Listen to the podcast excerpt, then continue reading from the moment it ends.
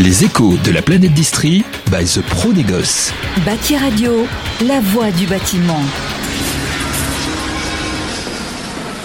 Bonjour les exploratrices et les explorateurs du commerce qui innove. Planète Distri s'intéresse cette semaine à une initiative durable, un modèle d'économie circulaire porté à l'échelle d'un centre commercial. Cette histoire, débutée en 2017, vient en effet de se concrétiser tout près de chez nous, chez nos cousins belges, Stéphane. Oui, début juin, Human Village a fait la une des médias belges. Il s'agit du tout premier centre commercial du pays qui se consacre à 100% à l'économie circulaire. Ouvert au cœur de Bruxelles, à deux pas de l'avenue Louise et de ses boutiques de luxe, l'espace de 800 mètres carrés rassemble en un seul lieu des acteurs de l'économie circulaire et du consommé local.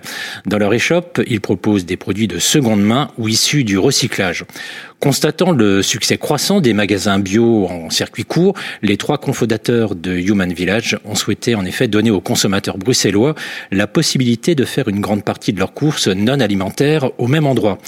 Ils ont mis plus de deux ans à affiner leur concept. Et que trouve-t-on du coup dans les boutiques? Eh bien, des idées cadeaux plutôt euh, originales, Marie-Laure. Pour la fête des pères, parmi la quinzaine de boutiques actuellement ouvertes, on pouvait trouver par exemple des ceintures fabriquées à partir de pneus usagés, des verres conçus avec des bouteilles de vin, ou encore des sous-verres réalisés avec du cuir récupéré sur de vieux fauteuils. Si le centre commercial qui se veut durable travaille actuellement avec une cinquantaine de fournisseurs locaux, le lieu est aussi ouvert à des artisans d'art et créateurs bruxellois pour l'essentiel. Être présent dans ce Human Village, il verse une simple redevance. Afin de faire vivre une vraie expérience aux clients, le centre commercial doit prochainement intégrer un espace de restauration avec bien sûr des produits issus de marchés locaux, mais aussi proposer des ateliers, conférences et expositions sur le zéro déchet.